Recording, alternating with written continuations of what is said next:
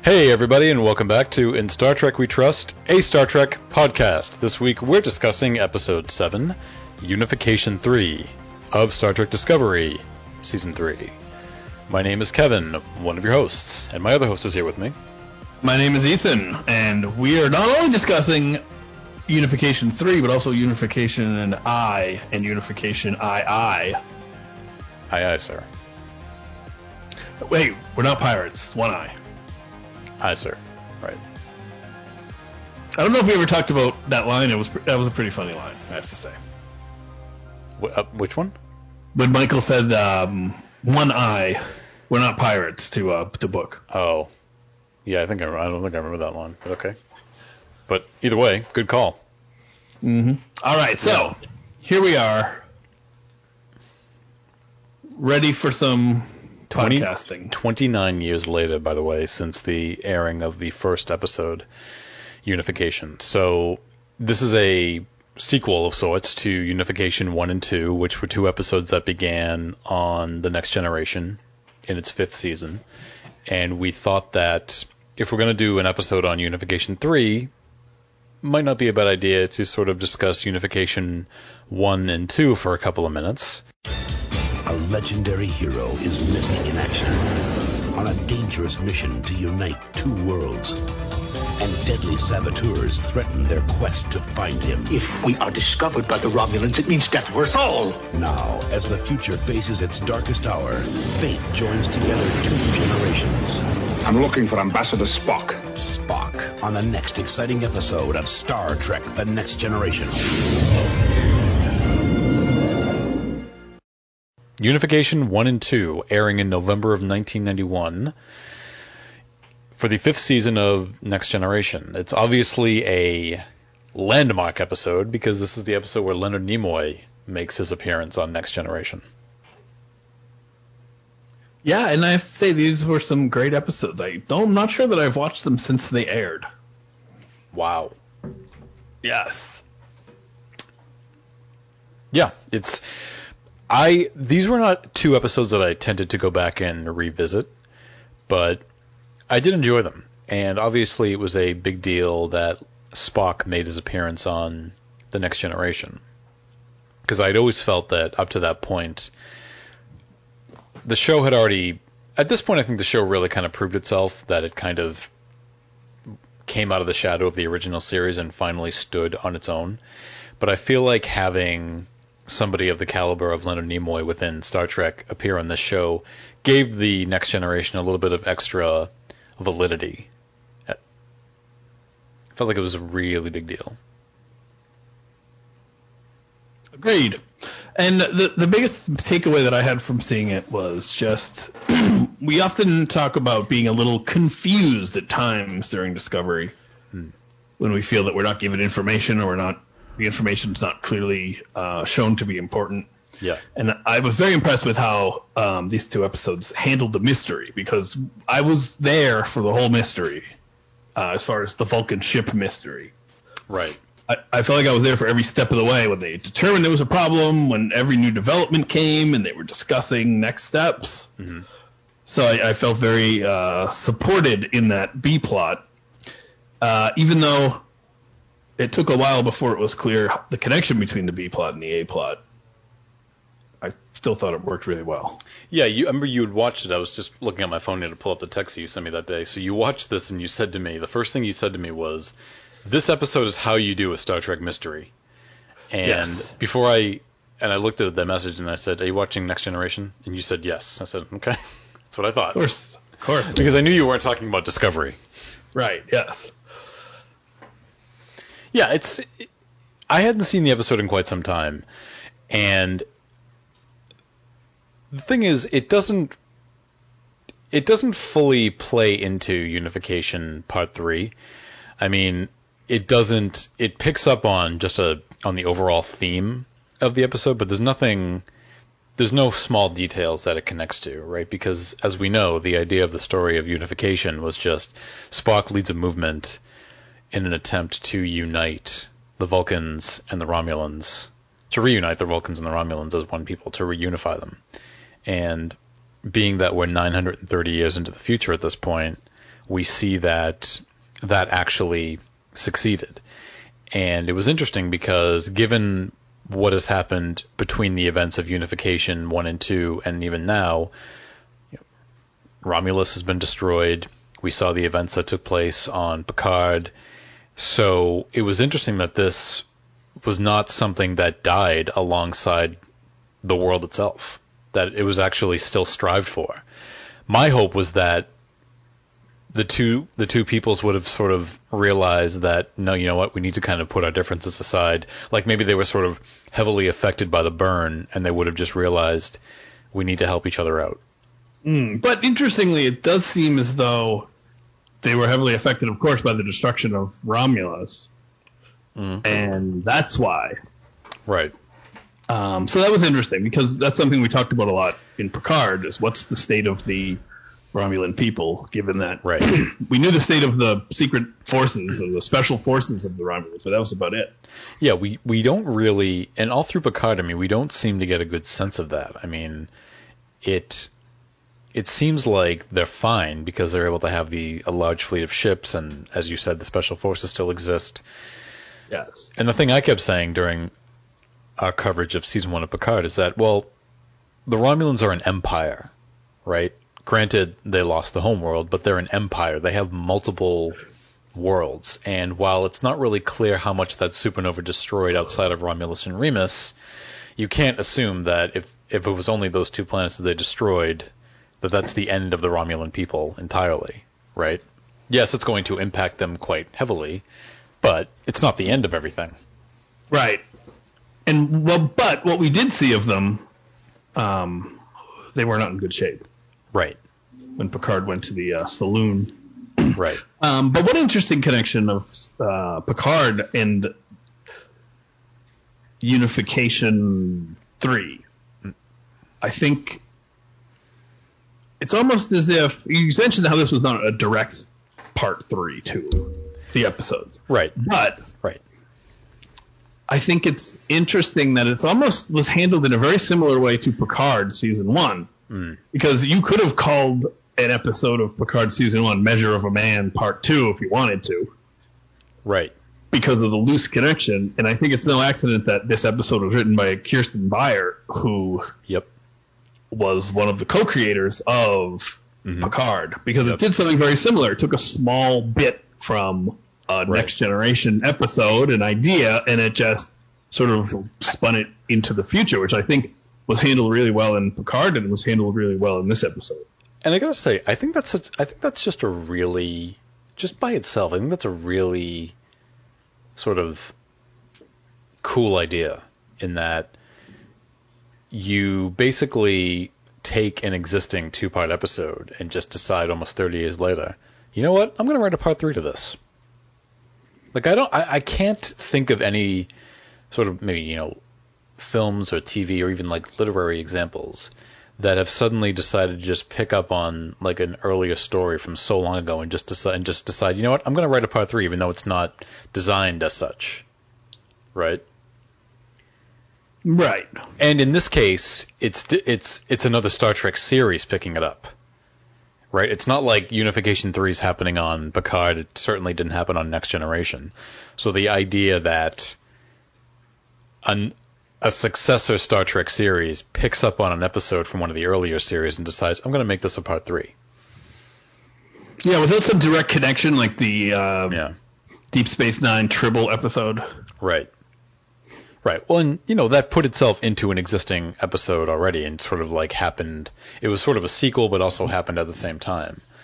So, I don't know. I mean, I don't know if I quite said that in the way I, was trying to articulate it, but yeah, to me that's just a very, very cool idea. It's kind of like what they've been doing this season, as I've mentioned almost every week at this point. We've only seen that Hope Is You Part 1. Is there a Part 2 out there someplace? I hope so, but I kind of like the idea that it seems like the show is sort of trying new things as far as where you decide to play stories in. I think that's kind of an interesting idea. Agreed. Yeah. So, but yeah. And just a little bit more on 1 and 2. They're just great episodes. I mean, they have a very it's a significant story, but it's also, you know, it moves along nicely. It sets up questions and then answers them pretty quickly. Yep. I think it's what's a good word for it? Like economical. The episodes, you know, they move through very tightly. We were talking about this when we recorded this particular episode last time. So, like last week, we've had to re-record. So, 2 weeks in a row. Awesome. Can't wait to do this again next week. We were talking about how sort of the difference between The Next Generation and Discovery, and forgive me, I'm not trying to say one show is better than the other. I don't want to get into that. I would say that what Discovery could learn from Next Generation in this sense was you've always talked about how Discovery is very guilty of presenting things to us that we don't actually see take place. The characters experience it, but the audience does not. And in Unification I and II, there were two storylines going on at the same time, and you said that every time we sort of flip-flop back and forth between each one, we're always seeing something very crucial. The story always moves forward. They're always showing us the important bits of each storyline each time. Yes, I never felt lost. Yeah. And when there was a mystery, I knew, okay, this is intentionally a mystery. This is not just information that maybe I wasn't presented in a good way. Right. So I always felt well taken care of as a viewer. Yeah, I like the way you put that. You feel well taken care of. I think that's a really great way of putting it. And for me, Nimoy really is the heart of Star Trek. So the fact that obviously all three of these episodes have Nimoy in them in a very small way for part one and part three. Yeah. But that was very well done. Yeah. And just to give a little bit of a background on Unification 1 and 2. So that episode was done, as I mentioned earlier, in it aired in November of 1991. And at that point, Star Trek VI was about a month away from release. And the franchise was celebrating its 25th anniversary.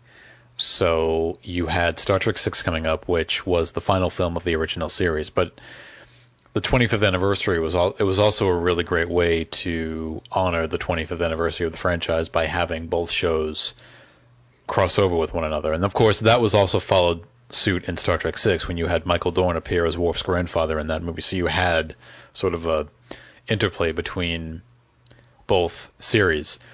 I would say in Unification, my favorite moment, Unification Part 2, is there's a great scene between Spock and Data.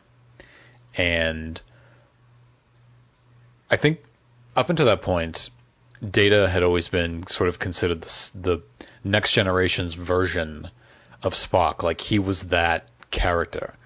And so it was great to sort of see Spock interact with Data, with the Next Generation character. It was almost like this was the scene. This was something you felt like. This was something you didn't realize you needed once you saw it happen. It was just really cool to see Spock interacting with the then new Star Trek cast, the new kids on the block in some way. Yeah, and it was such a, I'll use the word again, economical scene, because it did so much in such a small amount of time.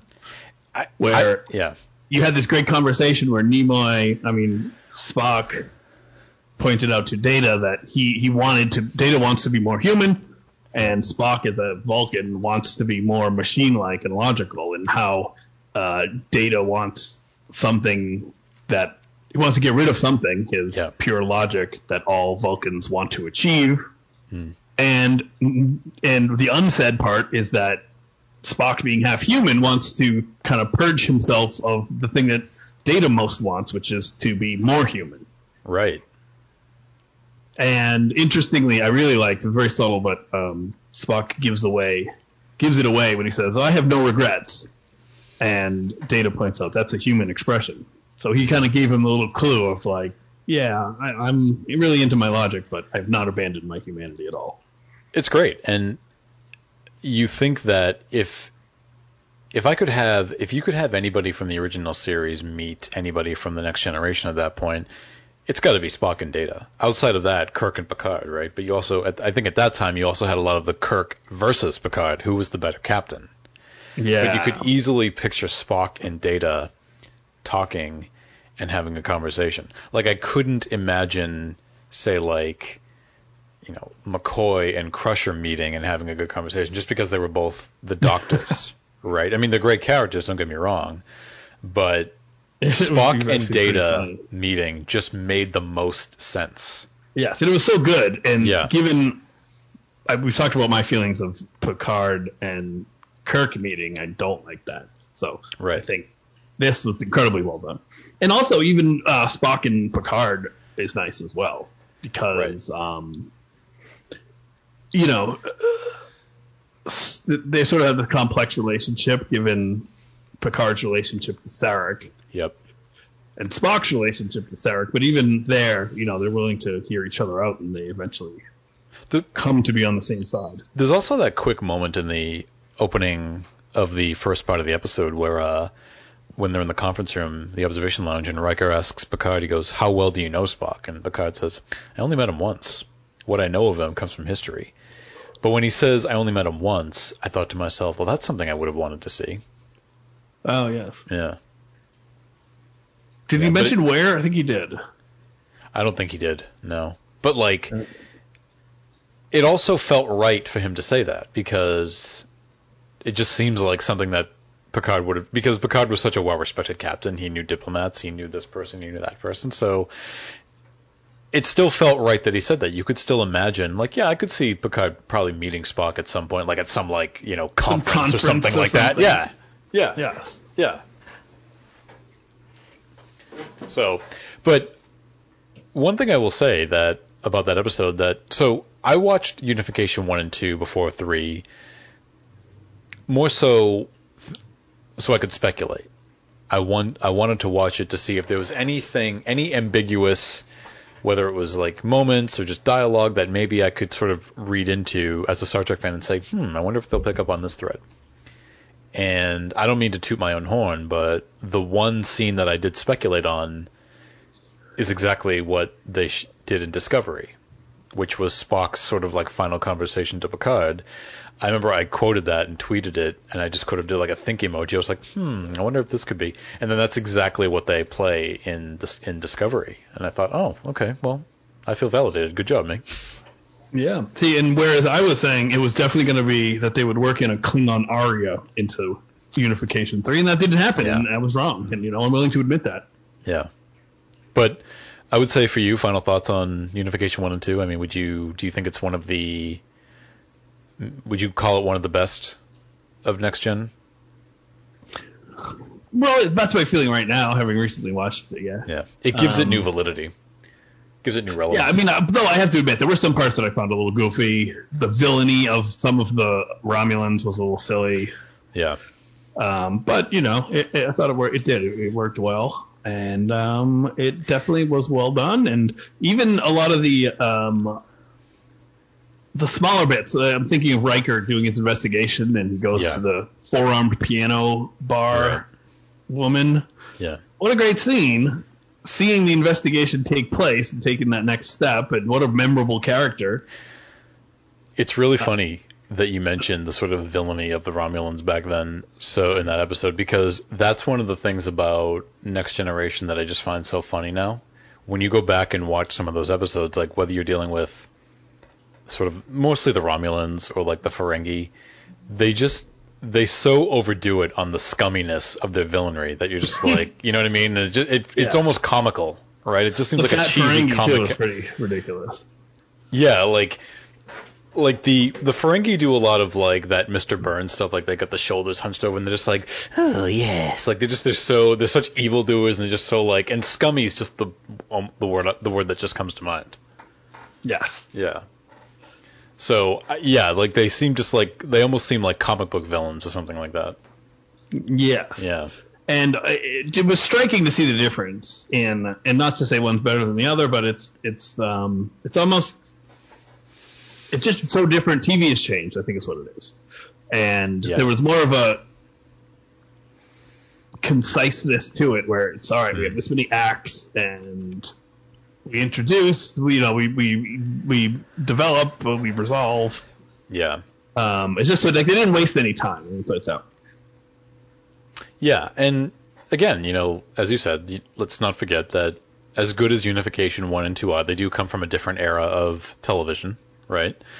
I mean, back then, Star Trek was episodes were being written in 5 acts. Now we're down to 4. They've stripped it down to 4 acts. So they had more time back then to tell a story. Right. I don't get how that applies to streaming. Although they're in streaming now, so they could have as much time as they want. That's the thing. I don't get how that applies, why that applies in this case to streaming. But nevertheless, I don't think it should. But let's get into Unification 3. So this was an episode I was really looking forward to once I saw the episode list for the season. So I came away from this episode really liking it. Obviously, we were not happy with what happened last week with the episode Scavengers, and we were fearful that this was going to be setting a precedent for the remainder of the season. But I came away from this episode surprised, very satisfied, had a few little things that I thought could have been done better, but overall I really enjoyed the episode. I think I enjoyed it more than I thought I would. I liked it a lot, particularly...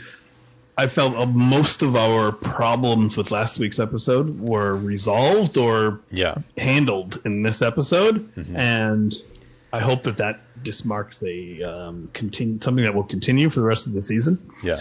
But it was almost uncanny where most of our criticisms were addressed in some way. Right. Yeah, I mean, I think what they're doing and what they did in this episode specifically, and even some of the ones before it, except for last week. They're getting relatively successful at doing these sort of self-contained stories, even though they're part of a larger storyline. And they've done a really good job in various episodes this season of setting things up in the first few minutes and then having them resolved by the end. Whether it's a character arc, whether it's just a story, a plot element for that particular episode. And I came away from this episode feeling like... I felt like I didn't really have any looming questions other than just the one that's been there the whole time is what's the deal with the burn? And we're getting fed more of that each week, which I like. But I didn't come away from this episode sort of frustrated, feeling like, why did they set this up? This isn't being answered. What the fuck? Like that's how I felt last week with Scavengers, because as we discussed, they were focusing on these things which didn't seem important to, which were not important before, and suddenly they were.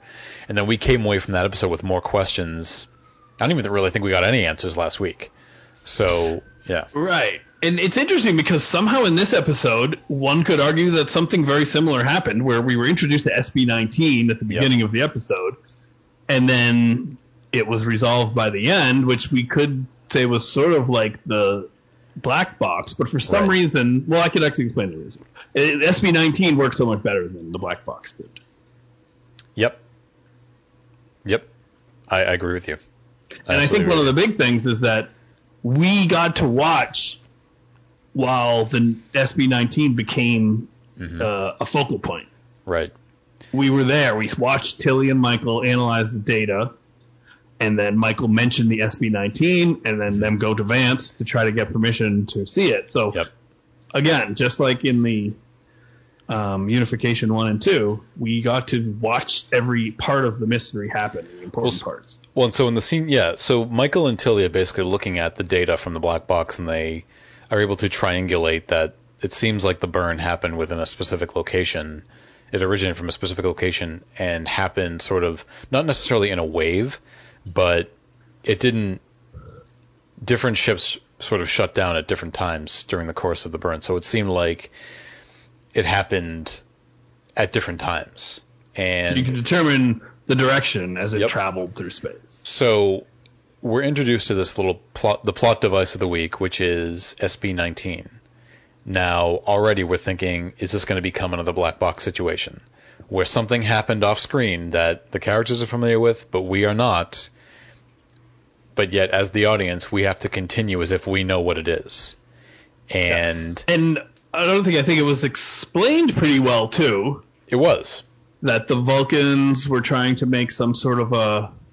almost like a warping travel, so they had these beacons all around all around space, and they would have collected data, and they would have had more specific information about as the burn moved through space. Yeah, so SB-19 was a project they had developed, which was basically an alternative to using dilithium, and it was like using like a warp hub type of system. There's a similar mode of travel in the anime Cowboy Bebop, where it's like a gigantic sort of like ring type of portal where you just go into it and the thing slingshots you to another part of the galaxy. And that's what they set it up as. But Michael and Saru obviously need to be kind of brought up to speed on what SB-19 was, and that's a job that Vance does. So you have the kind of observation lounge conference room scene where they're trying to figure this out and need to get sort of up and running and know what it is so they can address this properly. And yes, and it was done so well because right after the next scene, yeah. When Michael and Tilly were analyzing the data, we saw Vance, and he repeated the information that they had figured out, mm-hmm. almost as in asking it back to them. So you're saying that this data, blah, blah, blah. Right. So it just was, all right, we saw them figure it out, but now we're seeing Vance repeat it. We know this is important. Right. And so they want to use that. So basically, we learn in this moment, there's so much that we learn in this moment, so much to unpack, but we also learn that the Romulans and the Vulcans are now living on the same planet. And the planet Vulcan has been now renamed to be called Navarre. Now, Navarre is the name of... LeVar Burton. Navarre is a lore name. There's a Vulcan starship seen on Enterprise called Navarre, so they're reaching into the past here with this name. And even more than that, it actually comes from 1960s fan fiction mm-hmm. about Vulcan, which I guess was popular. I didn't know this until I read about this particular name. And Ni'Var was a word that had been made up by fans, and it meant duality or two, things. Yeah. And so it's perfect in this situation because you have the Vulcans and the Romulans, two different sides of the same people. But let me tell you something else that's cool about that. So let's not gloss over the fact that the Discovery crew comes from a pre-Balance of Terror era. So they don't know... This is before Kirk and crew get a load of what the Romulans look like in Balance of Terror. So this is about they come from about a decade before that. So there's also that moment where the Admiral has to sort of get them up to speed to say that the Romulans and the Vulcans are of the same species. They just went their separate ways. The Discovery crew doesn't know that. Yeah, they don't know anything about Romulans. Right? They know who the Romulans are, but they've never seen them. Right. They don't know anything about them aside from the fact that they had a Earth-Romulan war about 200 years prior. So it was. I like that they actually went the extra mile to even address that, because you could have easily just been like, you could have easily glossed over that, and maybe it wouldn't have been a big deal, but you could have just. The Discovery crew did not come off as if they knew anything about the Romulans, right? So they were learning all of this as they were getting informed by this. And we learned that this SB-19 is actually the cause of the planet Navarre leaving the Federation. Federation can't get access to the data. They feel like that the SB-19 was essentially the cause of the burn, which is not true. Michael's data proves otherwise. And they want to use that as leverage to go to the planet Navarre and bring this to them to get access to the SB-19 data.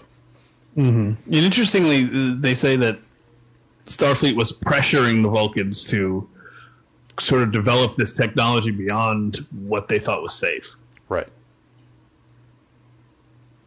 Right. So, and Michael, of course, has that moment where she says, "I don't think I'm ready. I don't think I'm right for this. I don't know if I want to do this," but. Ultimately, they choose her because the Federation also realizes that, well, you're the sister of Spock, and they want to use that in addition for leverage. Mm-hmm. On That's them, at least going to get them in the door, so to speak. Well, and it's interesting. It's also interesting that the name Spock still carries so much weight, even almost 1,000 years later. Yes, I guess yes, and that's got to be due to the fact that they were unified. Mm. Yeah, which is a testament to his movement. Yes. Yeah. Not that senator who sold them out. I will say, even in that moment in Federation HQ, it was great to see Vance actually sort of happy for once. We've seen any mood other than annoyed. Great. I don't get why he's so mean. Starfleet animals are never really they're always so stiff anyway. Yeah, but it does seem strange. Yeah, but on the way to Navarre, I've got to now change my thinking on this. We get this really nice moment in Michael's quarters where she actually watches a holographic recording of Spock directly lifted from Unification II, his sort of final moment with Picard, which is the thing I had mentioned I quoted on Twitter. And I think you'll agree, we can borrow some terminology that you used to describe Star Trek Picard. It was tastefully done. Yeah, they didn't go over the top. There was no, holographic Spock running around. Yeah, even though there was in Unification 2. Yes, there was no... Yeah, it was very, very well done. And here's a first in a while for me. When Michael had an emotional reaction, I was right there with her. And usually when she has an emotional reaction, I'm just kind of observing and I'm not feeling anything. But she was filled with both kind of sadness and pride. And her pride in her brother and sadness that she didn't get to be there with him as he did all these things. So that was incredibly well done. I think I was there right there with her, but I think it was more having to do with us seeing Nimoy there. I don't know if it was me. I don't think it was me feeling sort of... I was feeling the same things that Michael was feeling, but I don't think my buying the emotion of the scene had anything to do with her. It was more that they brought in... there's Leonard Nimoy as Spock, and they're using this moment in just the right way. The reason that I think maybe I was more with Michael performance-wise was because it was more restrained than Michael's usual emotional scenes. Yeah. Although, in that moment, though, she did say something that I really liked, which is she never let herself look back to see who Spock became, which is something she could have easily done. Mm-hmm. Right? When she's in when she's in this sort of uncertain future alone... Why not take some time and look to see what happened to the people that she knew back in the 23rd century? What became of them? Yeah, she would have had 3 great seasons of her brother to watch. Yeah, yeah, and a few movies, since too. Apparently their badges record everything. Oh my God. Given that Picard recorded Spock talking. I didn't mind. Didn't bother me at all. I just assumed, why not? They record things. So I didn't bring this up on our last attempt at this recording. So apparently that moment... is causing a problem, because they're saying, haters are saying, well, Picard didn't record that. How do they know? But I'm saying, but that's a basic, movies and TV do that stuff all the time. It's not just Trek that does it. When you need to reference something from a earlier work, you play footage from it. Because right. The other option is you have someone read it. Oh, here's what Spock said. If someone reads it, and who cares? That's nothing. That wouldn't have the emotional impact. Right. And so I was like, okay, so why is it okay that in Star Trek 3, Kirk essentially watched the flight recorder of Spock dying, but it was the exact same moment from Star Trek 2? Does the Enterprise have a camera crew that records these things? Yeah. Right? In Encounter at Farpoint, when Riker comes aboard the Enterprise, he watches the earlier scenes in the episode when Q came aboard, and again... it's shot like the episode. Yeah, so I don't understand what the problem is. And somebody... Yeah, I think they want to... I don't know what they want. They want a textbook. Not that you need an in-universe... Not that you need to have an in-universe explanation, but I got to give them credit. I don't have the name in front of me, so forgive me. Somebody had an excellent explanation. They said, Picard is now a synth. So all of his memories have been digitized. That's pretty good. And I'm like, yes, you are exactly right. You win 12 internets. Yes. And that was a very powerful moment for Picard, so I'm sure that would have been kind of burned into his memory. But also Data was standing right there. Oh, yeah, Data would have recorded it. Yeah, come on, everybody. Right. It's Data. But, look at how far the comm badges have come, as you said. Who's to say they couldn't have been a recorder? They couldn't have been recording stuff at the time, too. Yeah. And I mean... I hate to tell you, but Starfleet did not make you person privy to everything that they can do. But at the same time, so what? It was relevant to do it. It made sense. And again, was tastefully done. Yes, and it worked great for the scene. Yes.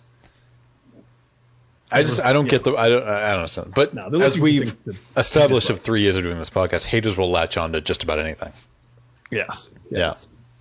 So then I really like how another connection is that Michael, similar to her brother, uses some cowboy diplomacy.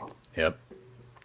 She kind of goes rogue a little bit when they are trying to negotiate to get the SB-19 data and realizes that they're not going to give it up, and she invokes Takal Inket, which is a Vulcan scientific practice where I guess you sort of appeal to the logic of the situation and knowledge for knowledge's sake, and you force a hearing where you get to make your case for why information should be shared. And that's some world building for the Vulcans. I went back to Memory Alpha just to confirm that was not to confirm if I'd heard that terminology before, and that's something that they added to the Vulcan society. And it fit so well. Oh yeah, it makes perfect sense within the context of who they are. Mm-hmm. Yeah, and even the setup where they had the holographic candles. Yep. And by the way, this all happens when they arrive at Vulcan, because as Navarre, excuse me. Because as we know, they're not just going to willingly give up the data and be done with it. You've got to have the situation for the week, right? So this is what Michael invokes, and this is where we are. Now, they come aboard Discovery so they can sort of perform this sort of, not really ritual, but I forget the word I used last week. But Inquisition, maybe? Tribunal? Tribunal was the word I used. Just literally tribunal, because there were 3. Yep. Now, in that moment, there's a big reveal. So as soon as the envoy comes aboard from Navarre, obviously they're Vulcans, they're not happy about this, but they're going through with it. It's like an impeachment. Michael is assigned I forget the term they use, but basically a legal counsel, right? Mm-hmm. Who comes aboard just after the envoy heads further and deeper into Discovery. So Michael's legal counsel comes aboard, and it is revealed to be... I'm looking at you, because I want you to tell me. Oh, her mom. Yeah. Gabrielle Burnham. Yeah, I was totally fine with it. I was fine with it because... I was shocked. I was shocked, but I was also fine with it because... You and I had expressed concern a few weeks ago, over the course of the last few weeks. Well, what happened to Gabrielle Burnham? That was an important thread last season. Why haven't we seen her yet? And we were afraid that they'd forgotten about her. Mm-hmm. So I was glad that they finally picked up on that.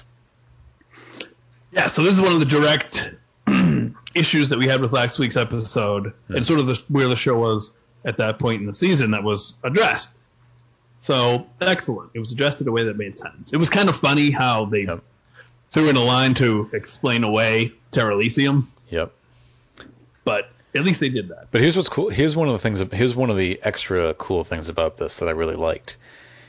Before she came on board, it was when they were sort of mentioning that your legal counsel is going to come on board, and they mentioned that this person is a member of the Qowat Milat, and they practice absolute candor, which, as we know, is...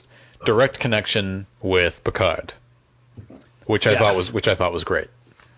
Yeah, so what a great episode for just putting Discovery in the universe, you know, with the direct connection to Next Generation, direct connection to Picard. Mm-hmm. Really, I think one of the best episodes of Discovery. Yeah, and so we learn that Michael's mother is now part of the Qowat Milat, and... we find out that after she left the 23rd century, Gabrielle Burnham, she didn't actually land on Terralysium, but she landed on Esau Four, which is the planet the crew originally were at to lure the Red Angel into the 23rd century. She was brought to the Qowat Milat by one of the colonists on Esau Four to heal her, and I just thought to myself, okay, well, I still have questions, but whatever. I don't understand why, but okay, fine, whatever. If she's with the Qowat Milat, fine, whatever, right? I'm more happy that they finally to learn they did not forget about her, which is what I was afraid they did, because as we saw earlier, Michael seemed to gloss over it by saying, I contacted Terralysium. They never heard of my mother. Right. And we're like, well, that's important. Don't we need to see this? And even this seemed a little bit like that because I landed on whatever. Oh, it was a big mess. You don't want to hear about that. Well, kind of just blew it off. It's also, I think, important to point out that Gabrielle Burnham also returned to this century, but she returned to a century that she didn't leave behind. Remember, she was the only one there originally. There was nobody else in this on Terralysium or even in the galaxy for that matter. So she came back to a universe that was not the same that she left behind. Yes. And I also I buy that she would join the Absolute Candor nuns, Samurai nuns, because, she'd been through a lot. I'm sure returning to what is a normal life would not really be possible. Right. So given that she'd be part of this order with discipline and a role, I don't know, it all kind of fit for me. Yeah. I mean, I was fine with this, but so the other thing about all of this I really like is the scenes between Saru and the Ni'Var president. We get a few of them sort of intercut between the sort of tribunal that they've been having, or not between that, but before it and even after it. And what I love about it is I still think that Doug Jones is just a really good actor. I really do like his acting in this episode and even in previous episodes, but especially this one, because he's portraying Saru in the role that I wanted Discovery to be this season, in that they're playing that sort of role of hope, because that beacon of hope, because they're coming into this, they don't know the full story behind all of what's going on, what has gone on with Navarre and the Federation. So he's coming to this strictly as an outsider. And what I'm hoping is going to come of it is having somebody like them come at this from the outside who's not familiar with it can help them sort of find a path to agreement and potentially resolution between the two worlds. Right, and the thing that I see about this that's important is that there's a lot to the relationship between the Vulcans and Starfleet that I think we haven't gotten yet. Right, and they're a founding member of the Federation, let's not forget, the Vulcans. Yes. Yeah. But I sort of have this theory about something that's I hope is coming in some way. Mm. When the president talks to Saru, she says... So Saru makes the point that Starfleet is still committed to its core ideals. Right. And the president says sort of challengingly, like, you seem pretty certain of that. Meaning, I don't think that you really know what they're up to. Hmm. And she said that there were numerous issues, and SB-19 was the final blow in their relationship. Now, here's the thing. And later during the tribunal, Michael makes a case about how the Federation could be trusted, and she also gets some pushback and I'm like, can it really? And we kind of know that Starfleet can't fully be trusted because of what we saw happen to Philippa Georgiou. There's some shady side to Starfleet that Michael Cronenberg represents that we don't really know about. So I don't think it can be as simple as just Starfleet is great and we just have to convince everyone that they're great. I think they're going to have to grapple with what is going on behind. Yeah. You don't think it's a simple matter of just disagreements and different ideologies. It's just you think there's something more going on there. Something sinister going on. Yeah. And whether Starfleet is involved in it, they're certainly involved in it to some degree. Whether they're aware of it all, we don't know. But I think that all has to be dealt with because it's interesting. As they're going around and they're singing the praises of Starfleet and its ideals, I'm always thinking in the back of my mind, but they're up to something shady. Once again, I am wondering if this is somehow setting the stage for what we could be seeing on this supposed Section 31 series. I think it could, but I think it still is relevant to this show. It needs to be dealt with to some degree. You make me wonder about how this Section 31 show could work, and I'm spitballing all of this, but could it be that this Section 31 show kind of runs in parallel with the events, with the world building on Discovery? Discovery is trying to sort of reestablish this Federation, but there is some sinister, shady shit happening behind the scenes that maybe they're not aware of or something. It sounds really dark the way I put it, but do the two shows sort of operate hand in hand that way? Well, we'll have to see. But I know that something's going to happen, because we do see in the upcoming scenes that something happens with Georgiou. So I think things are going to be revealed in this show about what's happening. Because again, I've always felt that that's why we've not heard much of the Section 31 show, because I think that the clues to this show, no matter how minuscule it might be, lie in Discovery. And whatever it may be, that whatever you say publicly about the Section 31 show potentially says something on the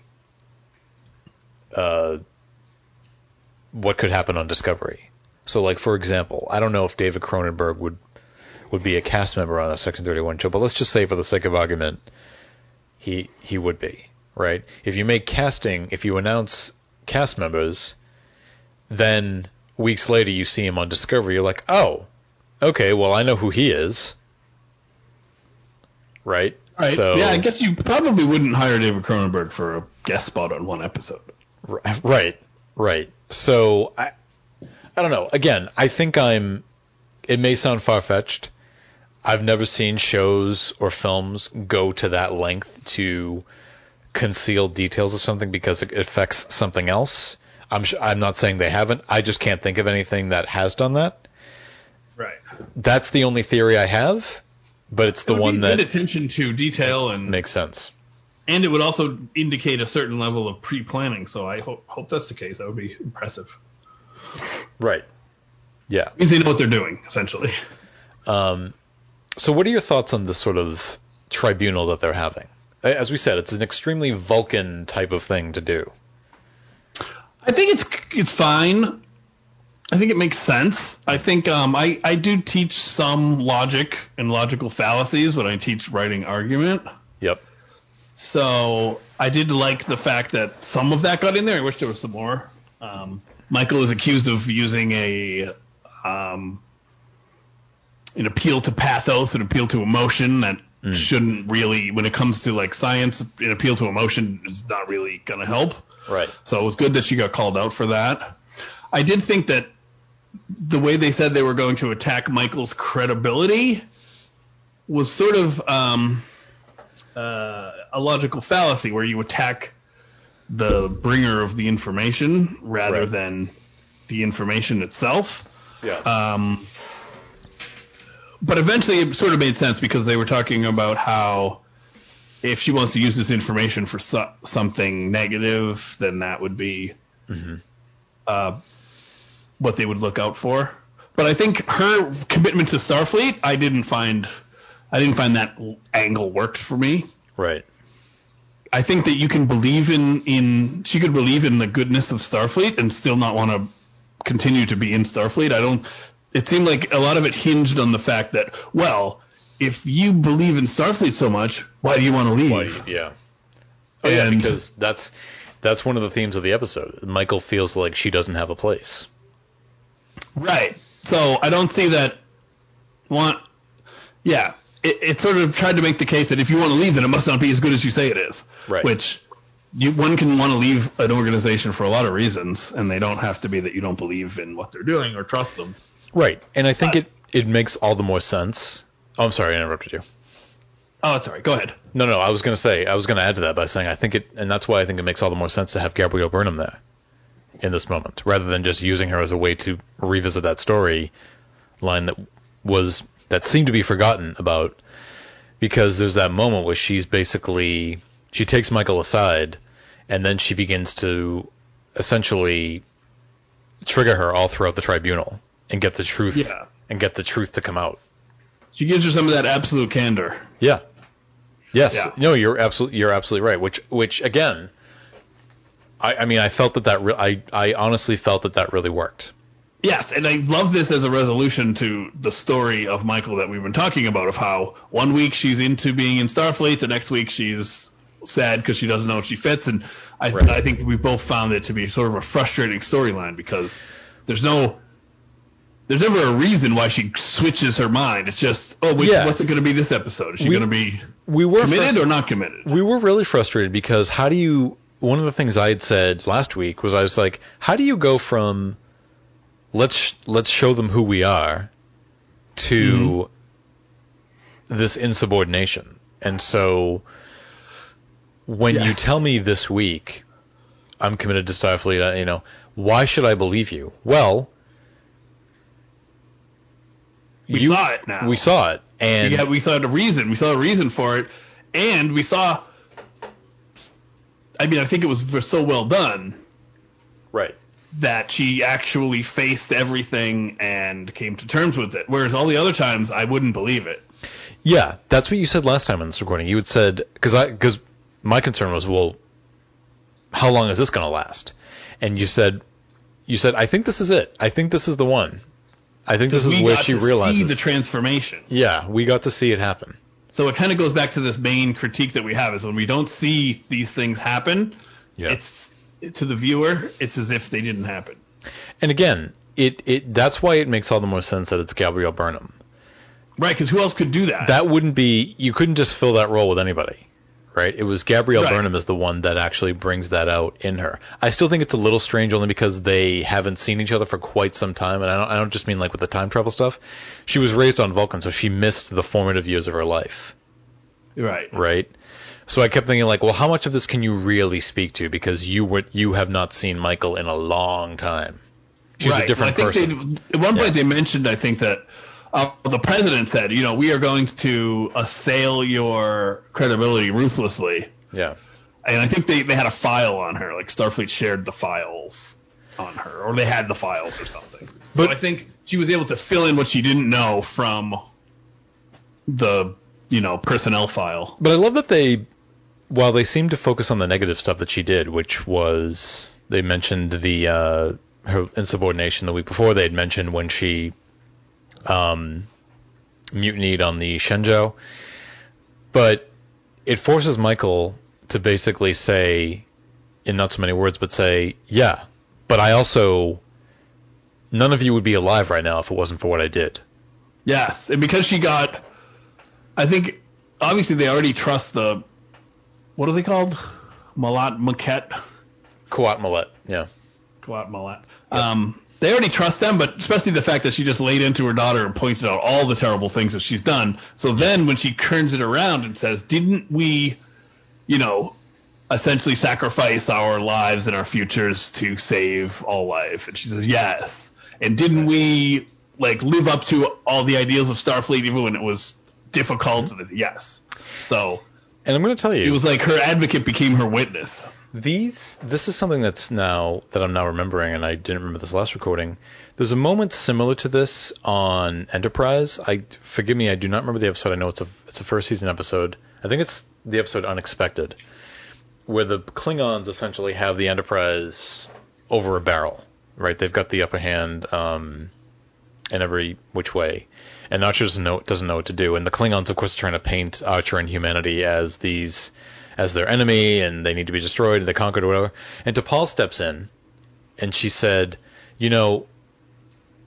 Captain Archer's the one who rescued Klang from the first episode and brought him back to the Klingon Empire.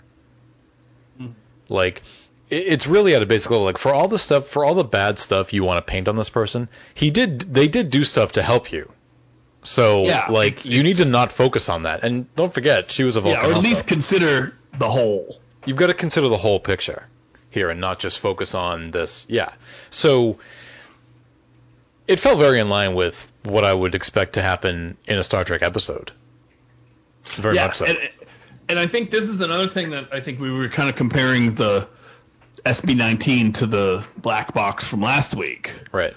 And I think also when you look at the process that the episode unfolded to get both. Yeah. One, they had a Laser Blast's rescue mission. And I asked this before, what was the thing that did not happen once in this episode? Not a single laser blast. Right. So, not perfect, but still, the resolution came through debate and ideas, and so, I mean, that was very, very Star Trek, and that's... There were plenty of laser blasts in the Wrath of Khan, though. Yeah, and, Wrath of Khan is, I don't believe, the best of Star Trek. Right. But you're in the minority on that. I mean, I'm in that minority, too, but yes. I mean, if you put it... I can see saying that it's one of the best movies, maybe, but, as far as you cut in all the TV shows, no way. What you're saying is, like, this is like Measure of a Man solution. This is like Drumhead solution. It's not. That's like a trial. Yeah. We're going to debate it out here. Yes. Yeah. And then in the end, how Michael wins them over is she says, she does something selfless. First off, she says, you know what? I'm not going to ruin the piece of the, essentially the unity that my brother built. Mm-hmm. I'm going to keep hunting, and if you won't trust me, I'll trust you. I'll share all the information that I got. Which was great. And good day to you. See you later. And then the president's like, you know what? Here you go. So, yeah, it was great. It was perfect. Well, and that's another aspect of it. I love that they actually she got what she needed. And we got to see what was actually on it. Yes, and we got to see the process. I like that it wasn't, last week, for all of its faults, we also didn't get to see everything they went after for that black box. We also didn't get to see what was on that what was on the black box.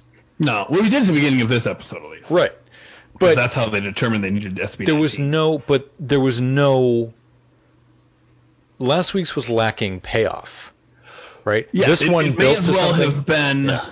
The suitcase from Pulp Fiction, where who cares? It's just the thing that drove the plot along. This one built up to something, and then it paid off in the end. Yes, and the conflict that resulted in getting it moved our characters along. Right. So I'm seeing Georgiou and Michael go and shoot up a salvage facility didn't move story along, I don't think. No, maybe we said that was, we felt that was the most uninteresting part of that episode.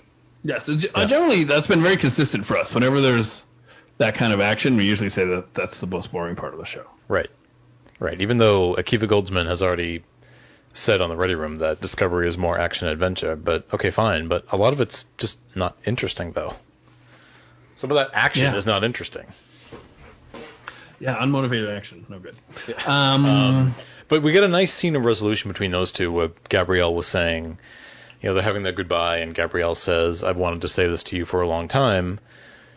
You always know where to find me. Now, is this the end? Is this the end of the Gabrielle Burnham story? I don't know. It seems like it is.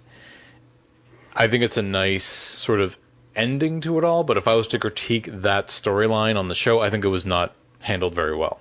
I thought it was brought to a nice end, but they didn't do much with it throughout the course. I felt that it was an important element, an important vestige of last season that was not properly addressed early on this season, and that it needed to be. Yeah, I see what you mean. Yes, it ended it perfectly. Yeah. But didn't get all of it, get as much out of it as the show could have. Like, that wasn't... The fate of Gabrielle Burnham before this episode was not a question within the context of the show, and I felt that it needed to be. We were wondering where she was, but the characters were not questioning it. Saru asked her, but there needed to be some kind of, well, let's go to Terralysium and find out. Right. The thing I think that was done brilliantly, and again, I'm going to praise Kirsten Beyer up and down, because the thing that I think was done so well is that rather than have it just be, we're going to find out the fate of Gabrielle Burnham, it was more, we found out in the course of her role in Michael's story that was incredibly well done. Right. So I like that it was an afterthought, because if, you know, I had no inherent need to know what happened to her. I only needed to know because the show told me I needed to know. You know what I mean? Right. So I thought this was very well done, because Michael's our main character, not Gabrielle. So if it were just finding out what happened to her just to find out, it would not have been very satisfying. Right.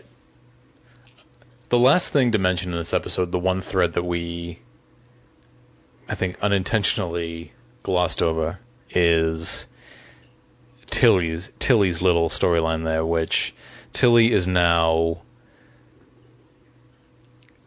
been asked to be the acting first officer.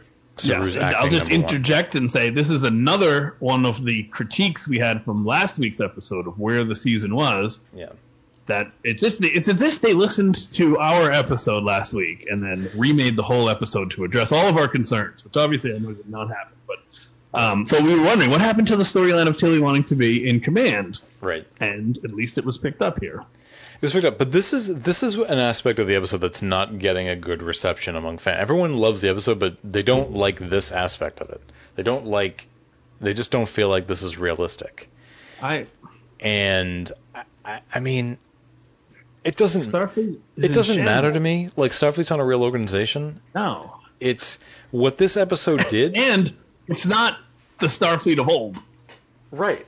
I mean, what this episode does is it picks up on old threads that we were wondering what happened to this, and they decided to either add more to it and advance it a little bit, or just resolve it. Right, and, or because they knew Michael, they kicked Michael down. Right. They had to have someone until he made sense. And I do think they gave us an in-show reason that worked so well, is that Saru said it when he asked her. He said, given my experience with Michael, the only thing I care about with my number one right now is trusting them, and I trust you completely. So, you know, it's the person that he trusts. Right. So he's going with her. I think it's totally sensible.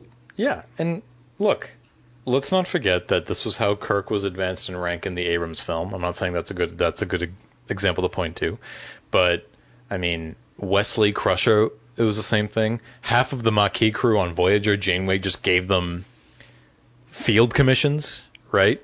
I mean, It's not like this hasn't been done before, right? And I don't think that there are classes of fresh officer cadets graduating from Starfleet Academy every year or a few months right now. Right. I don't even think there is a Starfleet Academy right now. But I will say, the one thing that came out of this that I was not a huge fan of is, and this speaks to a point that we've had in the past. So I'm going to quote somebody on Twitter that I think communicates this point perfectly well. This all has to do with that scene in the end of the episode in engineering when the sort of recurring cast, the secondary recurring cast, and when I say that I mean the other bridge officers, they're all telling her, say yes, say yes, say yes. So this guy on Twitter, his name is Matthew Rimmer, at Matthew Rimmer, says that, and I think it's so apt the way he says this. He says, one of Star Trek Discovery's biggest flaws is the frequent showing us how much the Discovery crew cares for each other, whilst giving us, the audience, so little to care about them. 3 seasons in, we hardly know them. Season 1, it was a choice. 3 seasons in, it's a flaw. Now, again, the crew in question he is referring to are the ones that are on the bridge. So Detmer, Owo, Bryce, and Reese. Right. Now, we've gotten a little bit more from Detmer and Owo this season, but the other 2 guys we have not. And right. And the one who plays the human who used to play the blonde actress who did play Arium last in season 1. I forget her name. But you see this sort of tight camaraderie between all of them, but we don't have any sense of that.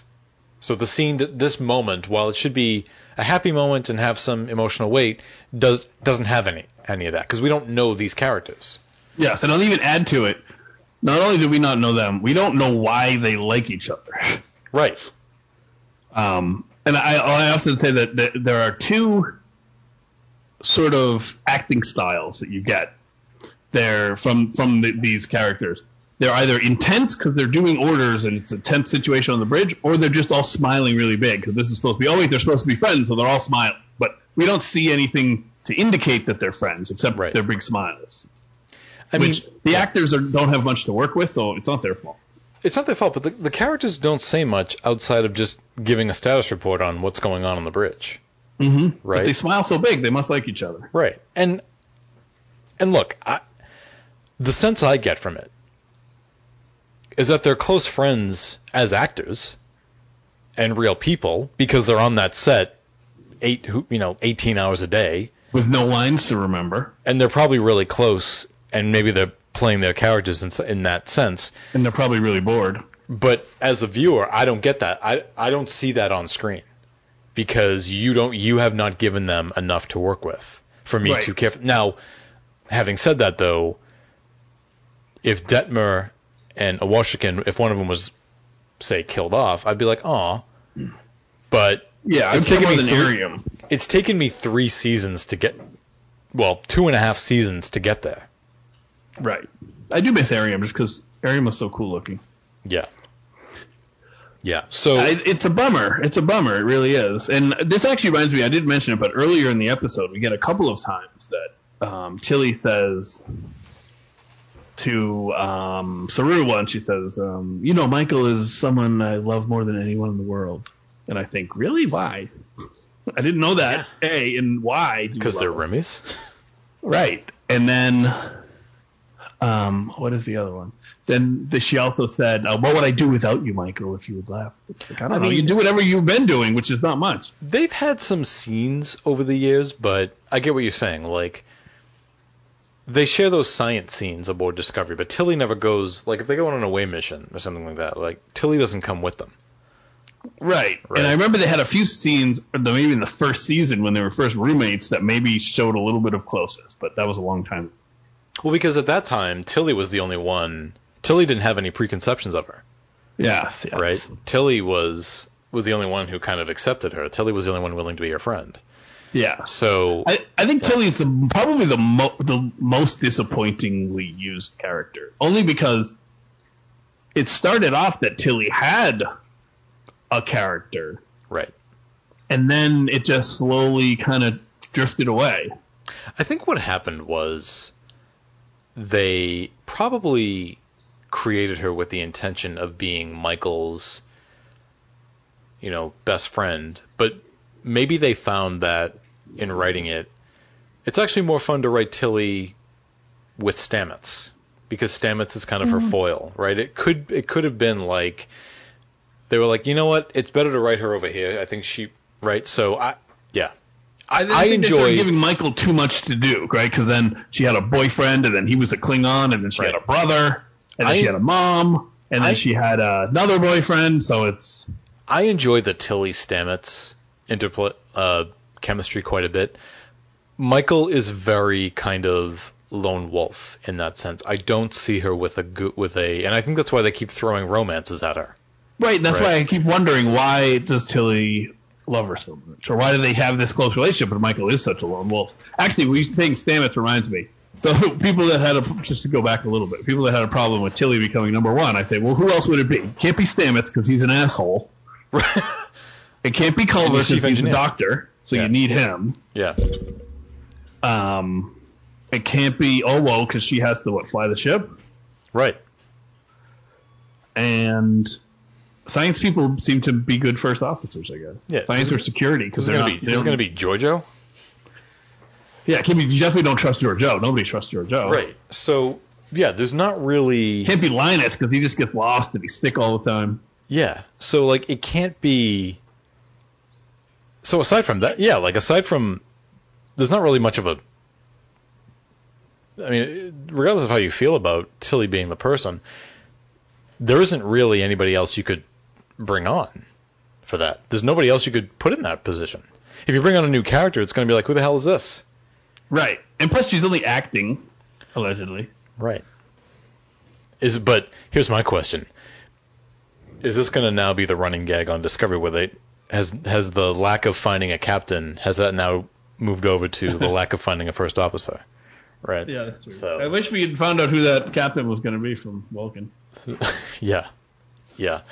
I will say, before we kind of wrap this up, the one thing that they did not address in this episode, which I kind of thought they would, was the destruction of Romulus.